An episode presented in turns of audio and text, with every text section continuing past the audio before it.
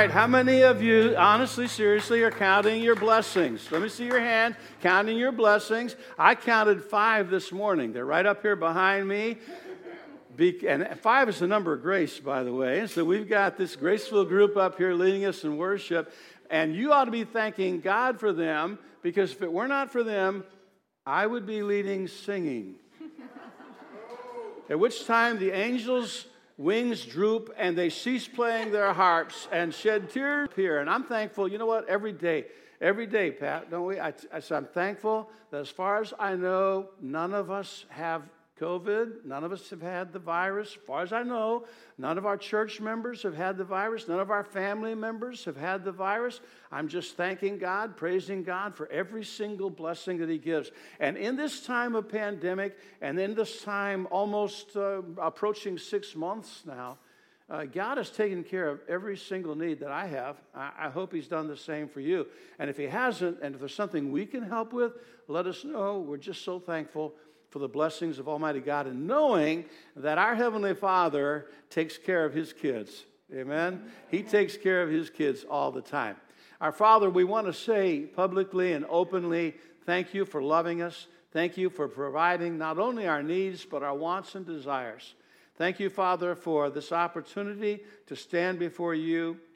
Lord, I pray that your Holy Spirit would open up our ears and cause us to hear what we need to hear, and open our eyes and cause us to see with spiritual eyes things that can't be seen with physical eyes. Help us to understand your truths today. And Father, work them into our heart and our life. In Jesus' name we pray. And all of God's people said, Amen. You may be seated in the congregation. Welcome to First Baptist Church. If you're online with Facebook or YouTube, either one, thank you for tuning in today. And there's still time to get someone to watch with you, so go ahead and do that. But right now, uh, we, you are probably aware, I'm sure you're aware, in Beirut a couple of weeks ago, there was a terrible explosion. And uh, many lives were lost. And, and uh, I don't know. I don't know if it was dozens or hundreds of buildings were affected. And uh, our own missionary there, uh, Marwan, um, has a church that was affected by it. And so we've been in contact with him since the very first day. Thankfully, he and nor his family were hurt. They were actually out of town when the explosion occurred. But it's greatly affected their building that they're meeting in. And so we've been saying, you know, let us know what we can do, let us know the status. And so here's a two minute clip we want you to watch from Marwan Zoloff. Is that how you say his name? I think so. You don't know either, so it doesn't matter. All right, here he is. Greetings, First Baptist Church of Coronado. Um, for those who don't know who I am, my name is Marwan Abuzulov, and I'm the uh, lead pastor of City Bible Church. Uh, I just wanted to send an update. I've actually been in uh, communication with Pastor Jim uh, and told him that we were actually planning on sending an update right before uh, all, all, this took place. And so, of course, our uh, our efforts and our priorities kind of shifted. Um, but here I am in, in our church facility, uh, which you can see is, is empty, is, is, is, destroyed right, right across this, this main highway, a quarter mile away. I can, I can see the port uh, where the, the explosion uh, that, that the whole world has heard about uh, now uh, took place. we're so thankful that we weren't here as a church, we weren't meeting, no one was here in, the, in, in our facility. as a family, we just celebrated our 10 year anniversary the day before, and so we left the morning of the blast uh, for the first time in months to leave Beirut, uh, and, and so we weren't we weren't near. Uh, we're so thankful for that. Uh, our, our, our, house has some damage, but but not anything uh, very urgent. No glass shattered, even though in our building there, there, was glass kind of more damage in other apartment units. and so, just one of the many ways that we've, we've seen God's kindness to us. I just want to say thank you. Uh, thank you for praying for us, for those who reached out once you heard there was something happening in Beirut, and for your prayers, for the way that you have been supporting us for years uh, in, in, financial partnership. Friends, uh, we wouldn't be here without you, and so I want to say thank you very much. Um, as far as an update, uh, we are trying to figure out what's happening here. So this, this is a way you can be praying for us. Uh, it seems that we are not able to stay here in the church. Uh, the damage that was sustained internally, of course, there's walls that fell down, equipment that was damaged. Uh, it seems that we can we can fix it. Uh, however, uh, the damage sustained potentially in the foundation, also some surrounding buildings that are older buildings, uh, they may collapse. Um, and, and, so we're trying to get the research. We also have heard that maybe the owners are going to sell this whole thing, kind of demolish it and sell it because it's it's, it's not in, in, good shape anymore. So that means we don't know what, what's going to happen for us as a church. We, we uh, especially now want to stay in this neighborhood because this uh, this kind of uh, neighborhood sub neighborhood of Beirut, which is very central, downtown's very close, uh, was one of the hardest hit in the blast. Uh, and again, this blast is just the, the, newest thing. The, the, COVID pandemic and, and, and, the economic crisis. It's been happening in the government. We, are in the middle of a revolution that's that's increased and escalated in its violence because of the recent events. And, and so this is just another uh, major hit to the country, and so we want to stay here. We want to stay, especially in this neighborhood. So pray for us. Uh, this, this might be an opportunity for us to, to purchase a building. Uh, we, we don't know. We're, we're, trying to figure out what these next steps are. We, of course, we don't want to uh, invest any more here or, or, put any money into the space if we're not able to meet here. And so, uh, so pray for us. Pray for wisdom for me, trying to, to shepherd our congregation, uh, care for our family in this time. Uh, overall, we're doing okay. Um, just trusting the Lord, and we're really sensing the prayer of the saints from all around the world who've been praying for us in this time. Um, and so, just want to say thank you. Uh, we look forward to seeing you again. We don't know when the next time we'll be traveling or coming to the States or coming to San Diego. Um, but, but of course, when we're in town, we, we can't wait to, to visit and fellowship with you all. And again, we will be in touch with letting you know our uh, updates, ways you can be praying, what are the needs, kind of the direction of the church. Um, and so, uh, we miss you. We love you. Uh, we thank you so much for your partnership, and uh, may God be glorified in your midst and in here also in Beirut. So Marwan answered our question that we had of do you need some help financially until they figure out what's going to happen with the building. They want to put they don't want to put money into it. It's not their building. So there may be an opportunity to either repair it if it's repairable or um, possibly they'll get something else. He has he mentioned the possibility even of uh, buying a, a, lot or buying a church uh, building. So uh, we will be keeping you informed and we'll be willing, of course, to help out in some way. We are still helping them out monthly. Uh, and uh, they're living, they're taking care of their living needs and expenses that way. So that's, that's the update. So I want to uh, mention next week we'll be preaching on faith, obedience, and healing. How are they all connected? Faith, obedience, and healing. Pray for um, churches to be able to worship. Um, I'm told that uh, a friend of mine, Pastor Jack Trieber uh, has been told if he meets in his church today that uh, the government will take action against him. John MacArthur in Panorama City, uh, the state has also um, told them that they're in violation uh, of the meeting protocols, and so um, threatening them. There's a church in Thousand Oaks, same thing. Uh, so, and I'm sure there are many others. I know there are many others so be praying for churches to be able to assemble and to be able to meet, to be able to worship God, and to be able to glorify Him, and pray for God to deliver and intervene in all of this. I want to mention to members of First Baptist Church continue to be faithful with your tithes and offerings, even though some of you cannot come in or are not in the services. Please continue to be faithful, and uh, God is providing. We're glad for that. I have my first offering for, uh, from Pat and I for Live Love Foundation. It's going in early. This is my September offering. Uh, so if you are interested and able to help the Live Love Foundation, missions in Tijuana, missions in Uganda, missions uh, with our own military ministry in Coronado, those are the three primary emphases of that particular foundation. Then mark it Live Love Foundation. Whatever you put in there will go to them. You can make the check out to First Baptist, and each month we'll write them a check for the total amount we got in for that. And again, if you need something, say something. We'd be glad to help out. Here's my bulletin article if I had a bulletin, but I don't have a bulletin, so I'm going to read it, okay? Politics, what a mess today. That's the title. Politics, what a mess today. What are the two things we're told we must not bring up in conversations with other people? That's right, religion and politics. What do we wind up talking about a lot of the time? Religion and politics. Now, I'll tell you from the get go, talking about religion, more specifically the gospel, is what I'm all about.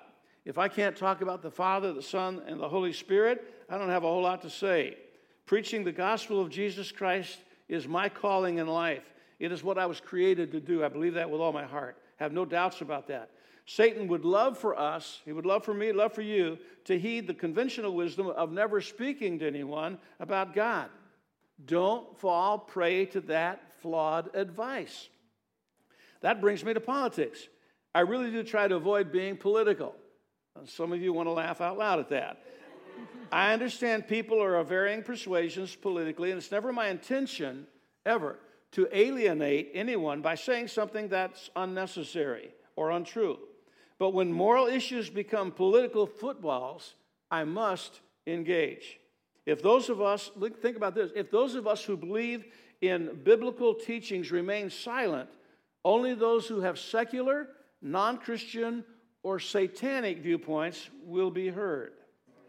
We should always be tactful and sensitive, but we must not be silent when it comes to God's truth being ignored, or worse, rejected and replaced with a lie. By the way, politics has always been a dirty business. I just finished a book. It's right there. I've got it, Bobby. I'm going to give it back to you this morning. Thank you so much for it. It was, it was uh, a, a biography lit, written about Christine's great great grandfather. Um, well, I won't go give you a book review, but it's a great book. I just finished uh, a book that told a grisly tale of how corrupt American politics were back in the middle to late 1800s, specifically in Texas, New Mexico, Arizona, and Southern California. They included lies, fake news, intimidation, bribery, murder, and in general, a lot of nastiness. Such is the nature of politics. You know why? Because fallen mankind is involved. One day there'll be a perfect government with perfect policies. How will that be? because Jesus will be on the throne. Until then, not so much. so, what we're going through today, even though it seems new to us, even though every election cycle seems like the worst one we've ever had and ever seen before, I think it's been that way since about 1776 and maybe a little bit before that, to tell you the honest truth about it. So, you know what? Uh, the, the, the thing that Pat wrote on the little blackboard out front, this too shall pass, is true. One way or another, this too shall pass, and we'll get through it. But until then, let's continue to praise God. So, would you stand with me as we continue to worship Him in song?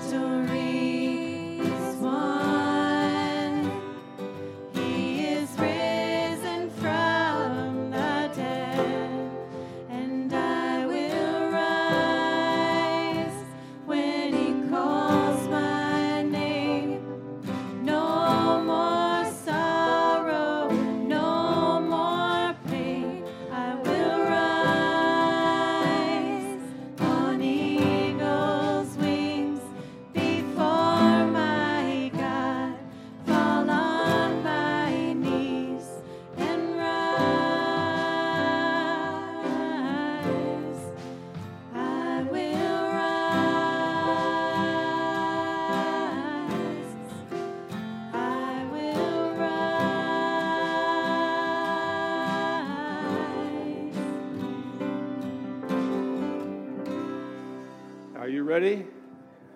I'll tell you, that trumpet sound may happen while we're here. That'd be great, wouldn't it? You may be seated in the auditorium. Yeah. And in the auditorium, turn please to the Gospel according to Mark. The Gospel according to Mark, chapter 5. Matthew, Mark, second book of the New Testament, actually, probably the first gospel written in chronological order.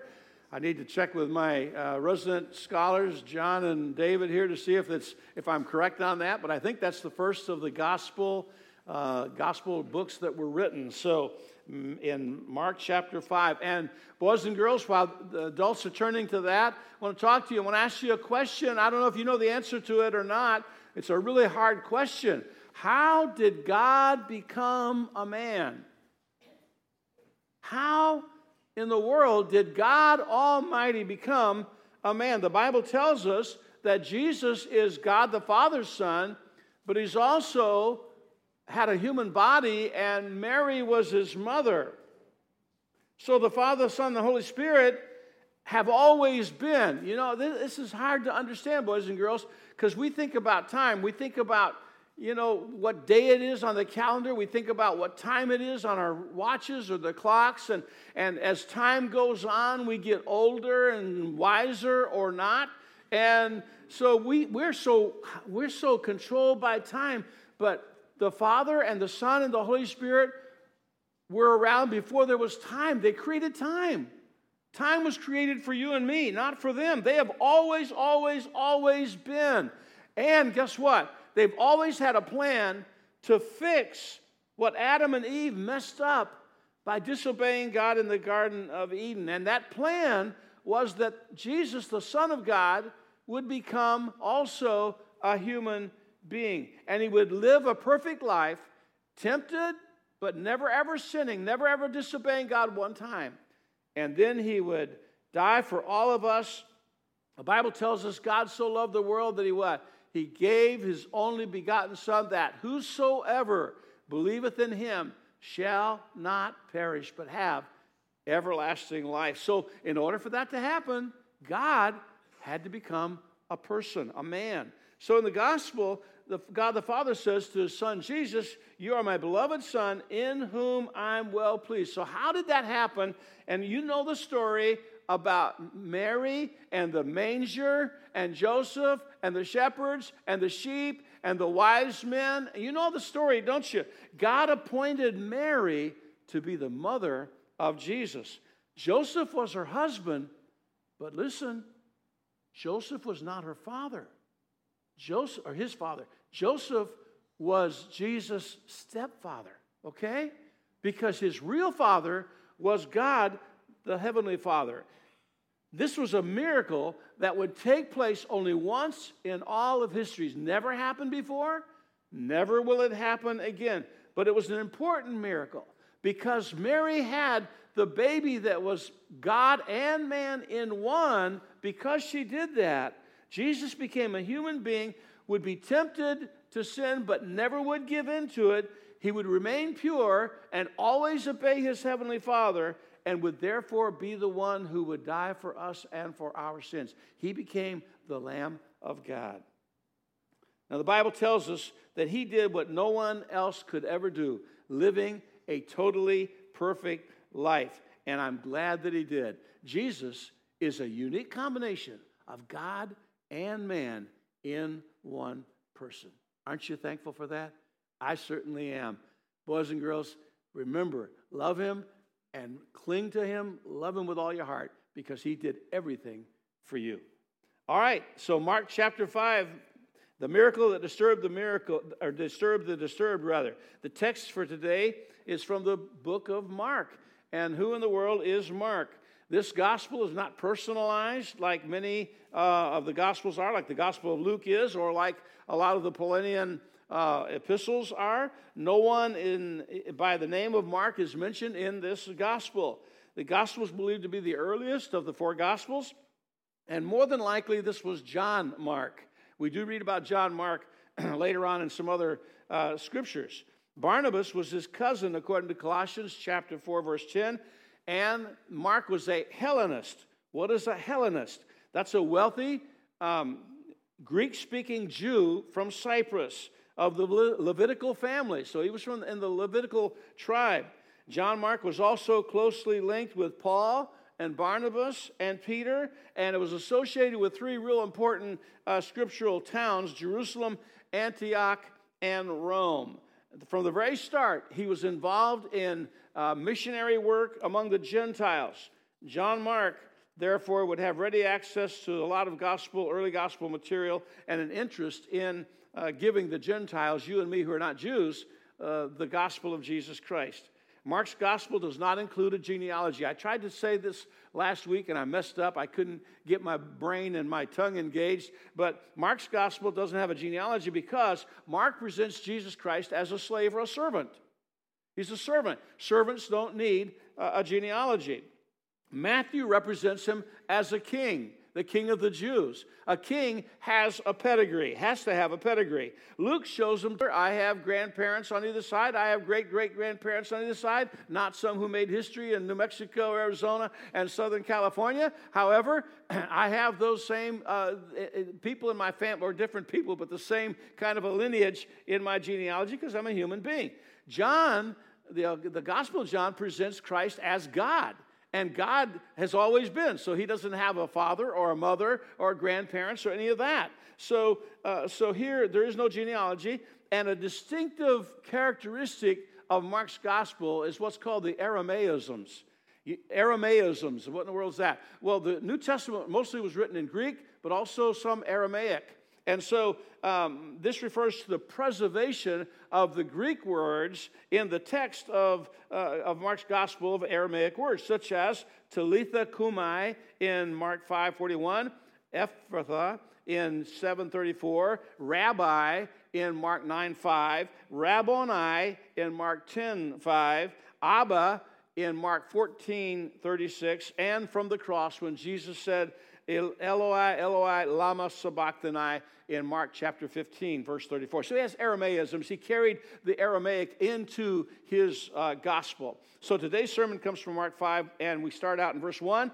So they arrived at the other side of the lake in the region of the Gadarenes, also called the Gerasenes, also called the Gergesenes. I don't know why it has three names, but it just does, depending on the translation that you have. It all refers to that same area. Citizens of Gadara, east of the Jordan River, on the southeast shore of the Sea of Galilee. So that red uh, point right there, that's the area. Uh, they had been on, on the uh, west side of the Sea of Galilee. They got in a boat, they went over to the uh, southeast shore of the Sea of Galilee. Now, in the previous chapter, Jesus had taught the multitudes using parables.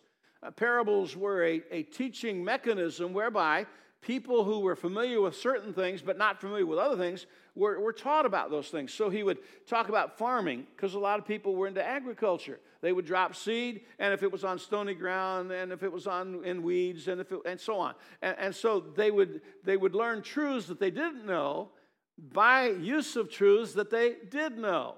So he would talk about farming, he would talk about fishing, he would talk about soldiering. Uh, and so he had just been on this teaching, parable teaching tour, and perhaps to get away from the crowd, or maybe specifically to go to Gadara uh, for the purpose of healing this man uh, or, or delivering this man from demons, Jesus commands they go by ship to the opposite shore. Now, on the way, a storm and they were in danger. they were in danger of uh, being capsized, of being drowned, and so uh, they, they found Jesus, and guess what he was doing? Anybody know? He was taking a nap. He was taking a nap. Uh, one of my favorite uh, t-shirts I, I, think about getting. My wife says I buy these weird t-shirts on, uh, on uh, yeah, on the internet. But my favorite one now is Jesus took naps. Be like Jesus, and so yeah, that may be the only way I'm like him, but that's that's one way. So. Uh, he, he was found fast asleep, sound asleep in the middle of this storm. Isn't that just like him?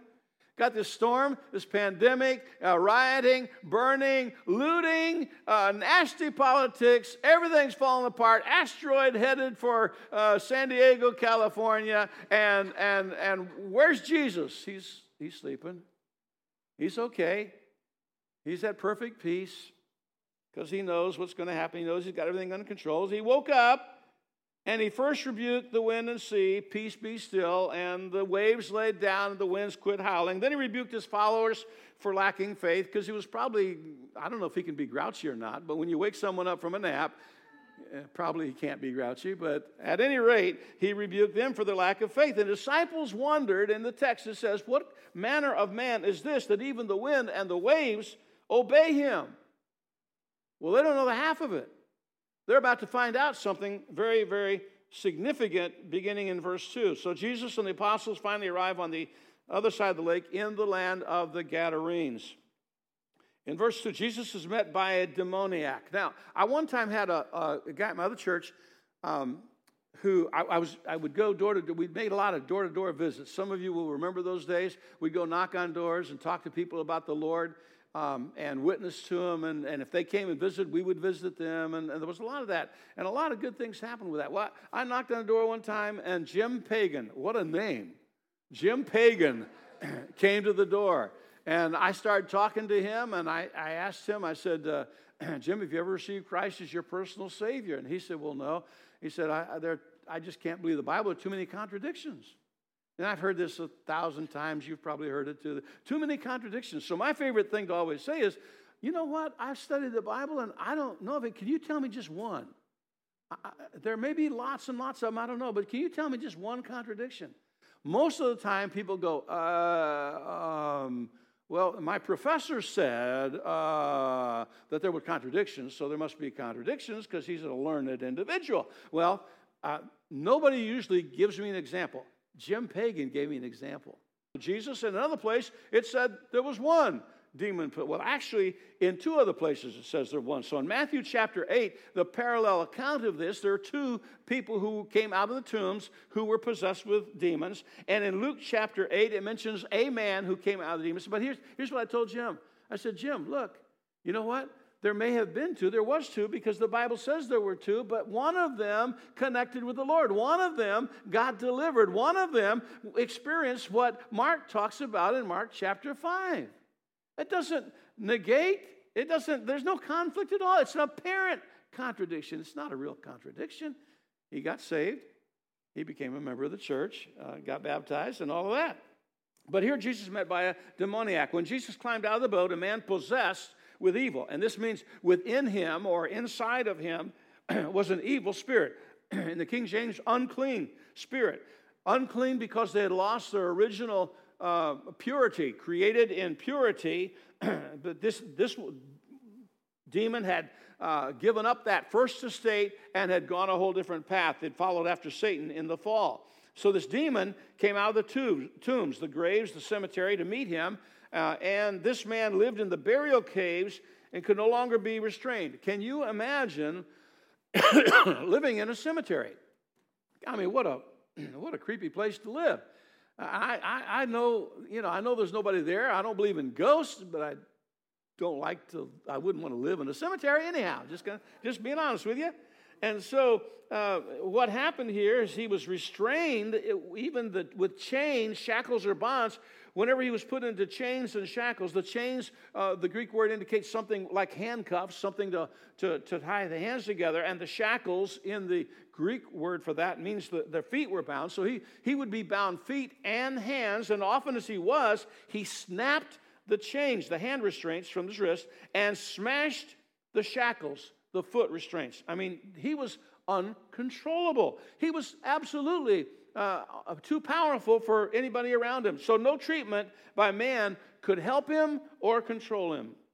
The Bible says in verse 4 no one was strong enough to subdue him. Day and night he wandered among the burial caves and in the hills, howling and cutting himself with sharp stones. Isn't that amazing?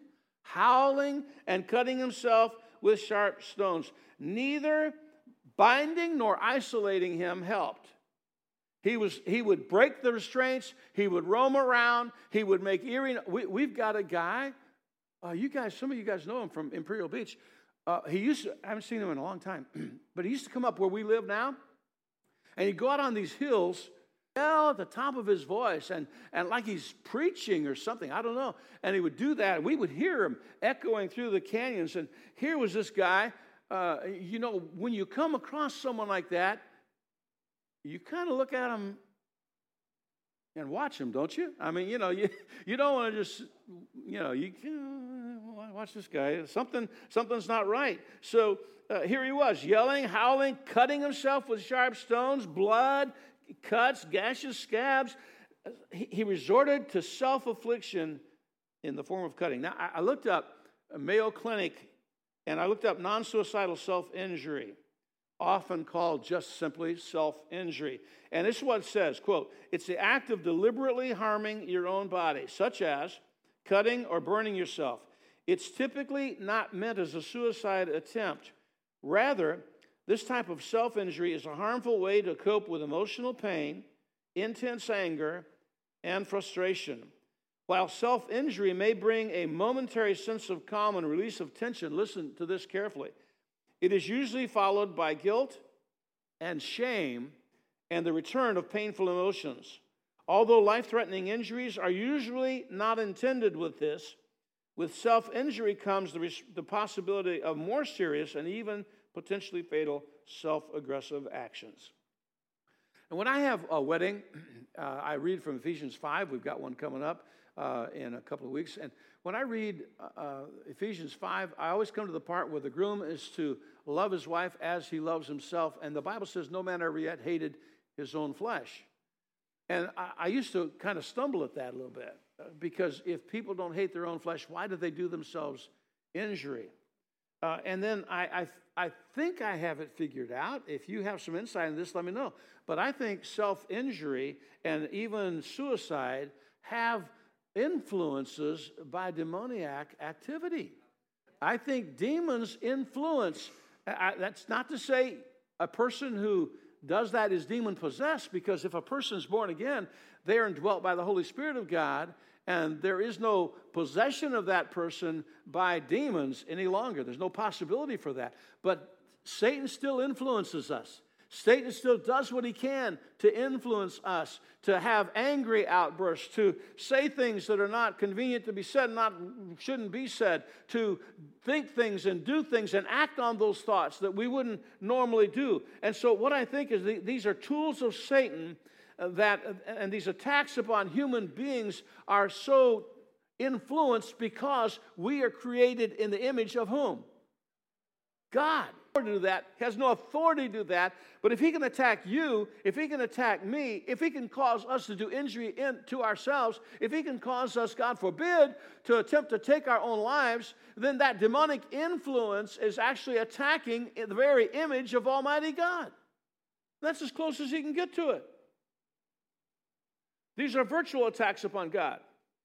Amazingly, in this story, this person who had been howling and cutting himself and, and, and dwelt with evil spirits ran towards Jesus and worshiped him. That's what it says. Look at verse 6. When Jesus was still some distance away, the man saw him, ran to meet him, and bowed low before him. And the Greek words there for bowed low before mean worshiped him. It's proskumeneo, which means to kiss, to adore, to worship, to do obeisance, to show respect, to fall pros- prostrate before him, to literally kiss towards someone, like blowing blowing kisses, that he was worshiping Jesus being demon possessed. I find it strange. I find it incredibly strange that a demon would see Jesus for who he is, but people a lot of times do not. James 2:19 says, "You believe that there is one God, you do well. The devils also believe and tremble." Now, some religions teach and some philosophies teach that there's one big supernatural spirit that's capable of both good and evil. One big spirit. Uh, the, the real spirit world, the real spirit world, angels and demons no better than that. There is no yin and yang in one spirit. There is no, uh, he's good one time, bad the next time, good the next time, bad the next time. There is good in God, there is evil in Satan. And this demon was fearful. With a shriek, and this is a, a case of onomatopoeia, uh, imitating the hoarse cry of a raven. So it's, it's it, the sound he made was like that's what the word is used. It's, it's, a, it's a shriek. And he screamed, Why are you interfering with me, Jesus, Son of the Most High God? In the name of God. You've got a demon praying in the name of God. And some political conventions won't mention him. In the name of God, I beg you, don't torture me. For Jesus had already said to the spirit, Come out of the man, you evil spirit. Note, the demon reacts to Jesus. Now, often Jesus didn't have to call out evil spirits. They recognize they have a lot more sense than people do. They're not very wise, but they have a lot more understanding and knowledge than people do. Now, here, Jesus evidently, though, accosted the spirit first because in verse 8, he said, uh, Come out of the man, you evil spirit. Now, let me stop and make something perfectly clear. There's a huge difference in mental illness and demon possession. All right? A huge difference in mental illness and demon possession. They are not synonymous. Mental illness can be perpetrated as a result of satanic influence or oppression. It can be the result, I believe, of rejecting God's direction in our lives and reaping the subsequent consequences. But mental illness can also have organic or chemical causations. Tumors and chemical imbalances and all kinds of problems uh, drugs and alcohol and injuries and so on can result in certain mental illnesses but the bible differentiates now some people when they read these he, demons being cast out say well this is mental illness and god healed them from it no in mark 3 10 and 11 for he healed many and that's one clause, he had healed many, insomuch they pressed upon him for a touch as they had many plagues. And unclean spirits, when they saw him, fell down before him and cried, saying, Thou art the Son of God. Two separate clauses, two separate things happen here. Those with uh, uh, illnesses were healed, and those who had unclean spirits had those spirits cast out. Now, we're going further in verse 6. Uh, by the way, Jesus was no stranger to unclean spirits. You realize that? since he is from the very beginning, since he has no beginning at all, and since the angels were created at some point in the past, and since a great number, some suppose as many as a third of the angels fell in the fall, he knew their names when they were created. He knew every one of them. But for the sake of the disciples, perhaps, and certainly for our sakes, as we read this gospel 2,000 years hence from the time it occurred, Jesus demands the spirits to identify themselves. Who are you? Jesus demanded, What is your name? And in Scripture, name and nature were closely aligned. Uh, just an aside. Name and nature were often closely aligned. And he replied, My name is Legion. And you know what Legion is, right? A legion is the largest division of troops in the Roman army. Now, one source said it was 6,000 troops, uh, but evidently that number uh, consisting of a, a, a, legion varied in different periods of history. Sometimes it was 3,000, sometimes it was 4,200 troops, sometimes it was 5,000. The most I found was 6,600 troops in a legion. So what they're saying is, in dwelling in this man are thousands of evil spirits, thousands of demons. An indefinite number of fallen angels because there are many of us inside this man. So, this admission shows two things. Well, first of all, no wonder the man was powerless. Can I tell you this? You and I are no match for one demon. You and I are no match for one demon. We need the Holy Spirit of God. We need God's help in any kind of battling that we do on a spiritual level. And secondly, the power of the evil spirits was great. Was great. There was an army of evil controlling him. An army. Now, the demons began to plead with Jesus. Then the evil spirits begged him. Interestingly enough, parakaleo, parakaleo, which means to call to the side of, which is the same thing used of the Holy Spirit. Same word used of the Holy Spirit, only it's a name with the Holy Spirit. The called alongside one. When we have trouble, when we have issues and problems, we, we call for, the, for God to help us. It's the Holy Spirit who comes alongside and helps us. But the use of that Greek word means uh, they, they, they uh, begged him, they beseeched him. Uh, it's the strongest word there is for, so begging like a beggar. Again and again, the emphasis there, they begged him again and again to send them out to, to not send them out to some distant place. Don't banish us. Don't cast us out uh, into some wilderness or desert somewhere. So they make a proposal in verse 8. There happened to be a large herd of pigs, swine, feeding on the hillside nearby. Send us into those pigs. And the spirits begged, and again, the word parakaleo, let us enter them. Here's the results, verse 13. So Jesus gave them permission. The evil spirits came out of the man, entered the pigs, and the entire herd of about 2,000 pigs plunged down the steep hillside into the lake and drowned into the water.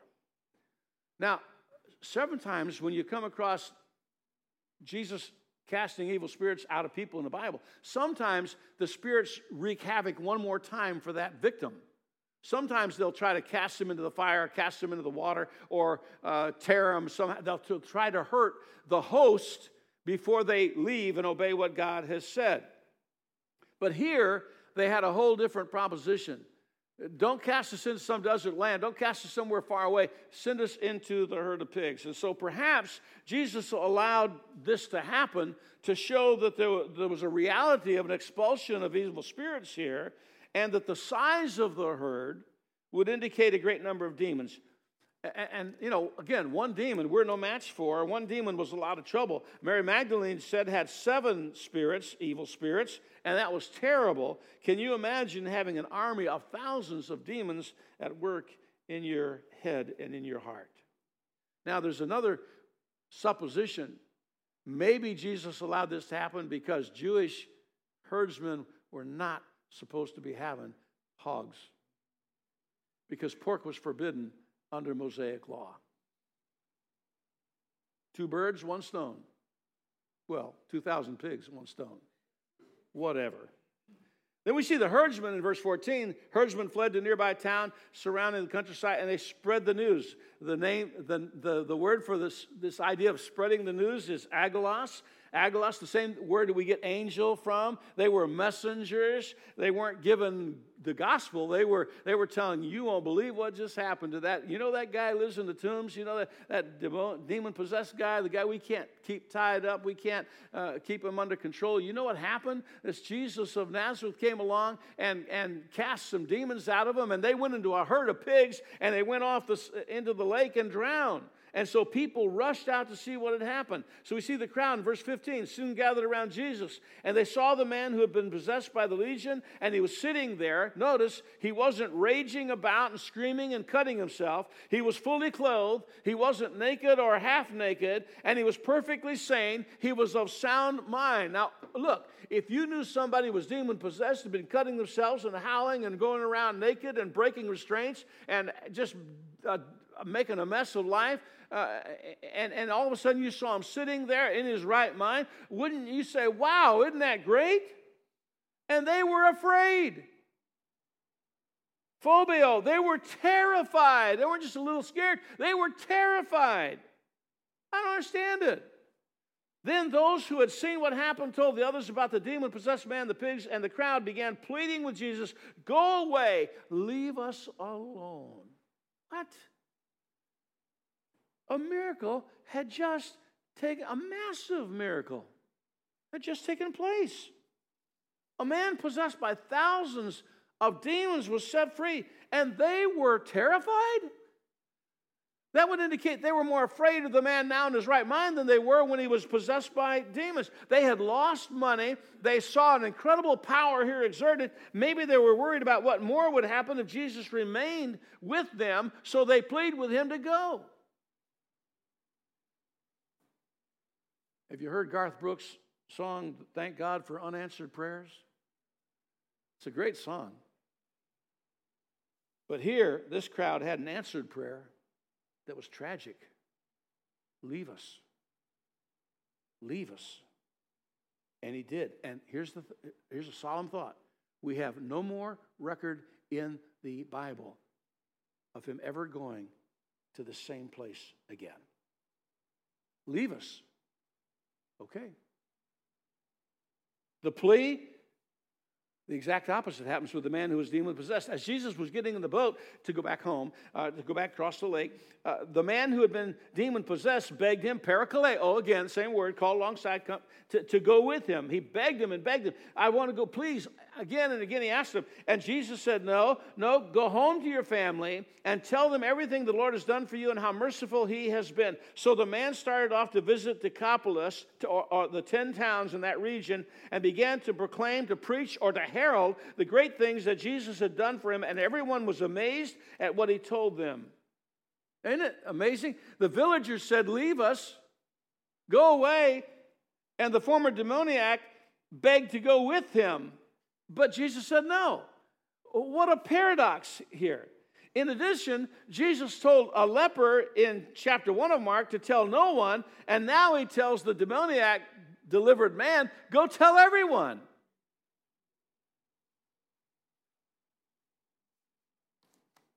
The commentators said since Jesus would not be back in those cities because he was asked not to be, he wanted a witness of the gospel to proclaim deliverance by grace through faith in his absence. Now, that, let, me, let me close with this thought. Here's a man who lived in the tombs, cut himself, crazy, out of his mind, controlled by thousands of evil spirits. And all of a sudden, Jesus tells him, I want you to go preach. I want you to preach. Was this man up to the task? What a calling. He had no formal training. I don't think he went to Bible college. I know he didn't go to seminary. He went to the cemetery, not to the seminary. and yet, he succeeded because the Bible tells us that people everywhere, far and wide, in those 10 towns were amazed. They were astonished at what had happened. So here's what happened to him he, he recognized who Jesus was and what he did for him. I want you to stop there and think about it. Do you realize who he is? Do you realize what he's done for you? Do I realize what he's done for me? Delivering us from eternal death? from hell and the grave, the worries and insecurities of this life, the anxieties. He recognized who Jesus was. He had been cleansed by the Lord. Have you been cleansed? Have you been to Jesus for the cleansing power? Are you washed in the blood of the Lamb? He knew firsthand the grace and the mercy of God. I didn't deserve salvation. I do not deserve going to heaven one little bit. But I thank God for his grace and the mercy. And this man obeyed Jesus. He went out there and preached. He didn't say, I can't do it. He didn't say, I haven't been formally trained. He didn't say, I don't have anything to say. And people were amazed, they were moved, and they were astonished. So let me ask you this Are you telling others about what Jesus has done for you?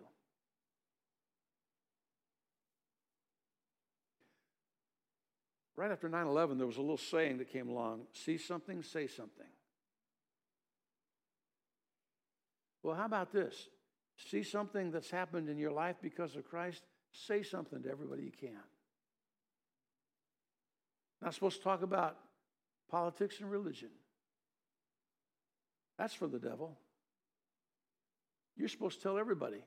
You are a, a disciple of Jesus Christ you are a follower of Jesus Christ, you have to tell other people about what he's done in your life. You don't have to have all the answers. Well, preacher, I, am afraid uh, they'll ask me questions. I don't. What if they say, you know, in one place it says there's two uh, demoniacs, another place it says there's one demoniac. I don't know what I'm going to say. Tell them that's a great question. We'll talk about that later. But do you know if you died right now, you'd go to heaven?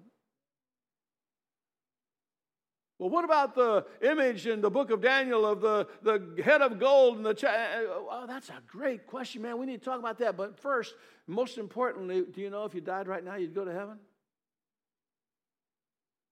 Well, preacher, I don't understand about election and predestination. Uh, oh, that's a great thing. Let's talk about that later. I don't understand either. Uh, but let's talk about that later on. But, but right now, do you know if you died, you'd be in heaven tonight?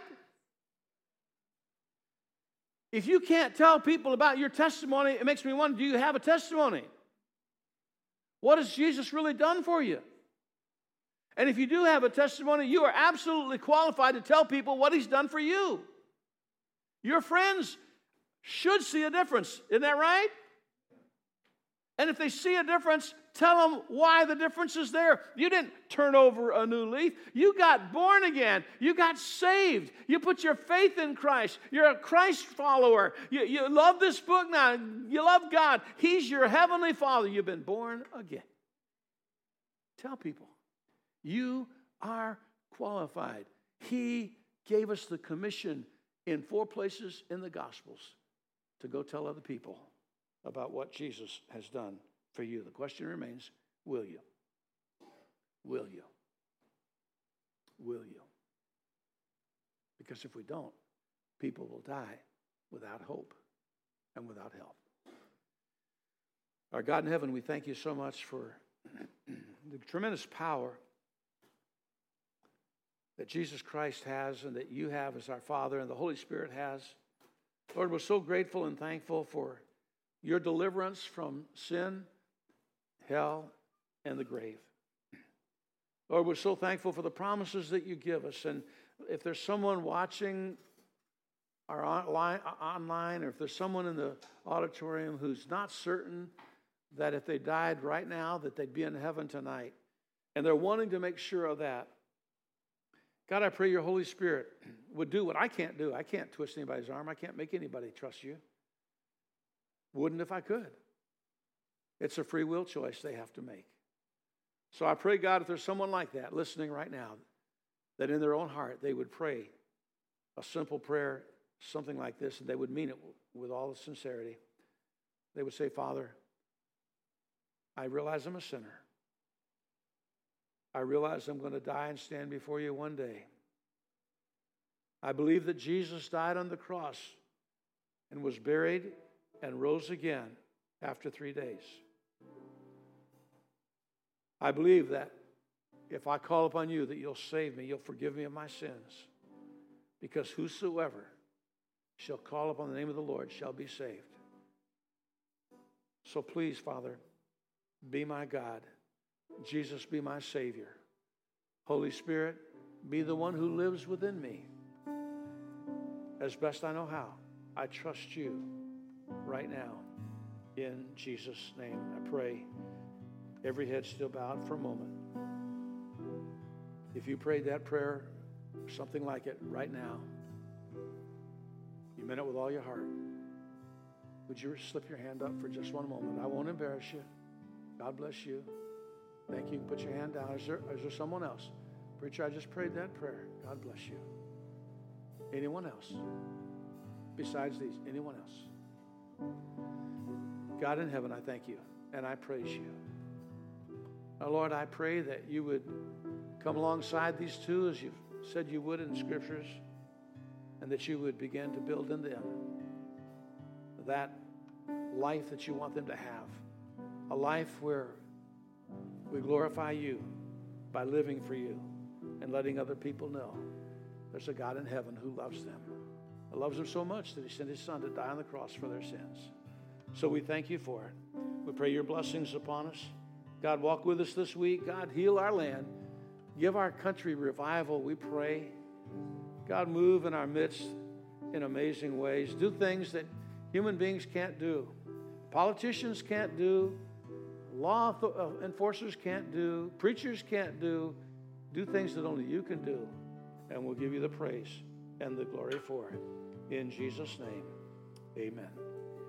May God richly bless you. Thank you for being here. Thank you for being online and watching. And if we can be any help to you, let us know. If you prayed that prayer and you were watching, uh, let us know. We'll send you some uh, literature to begin your walk with the Lord. So may God bless you richly today. Yes, ma'am.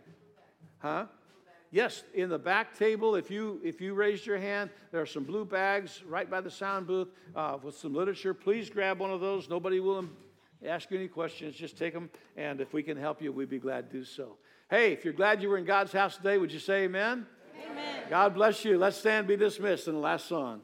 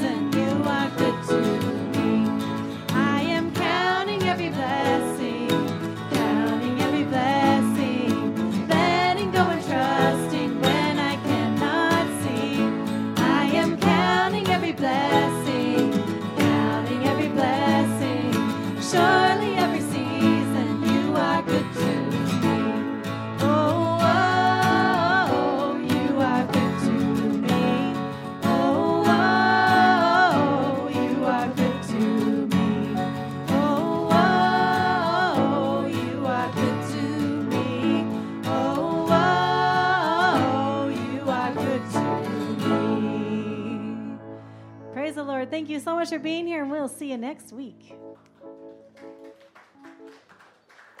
Thank you so much for being in God's house today. May you walk with the Lord all day long.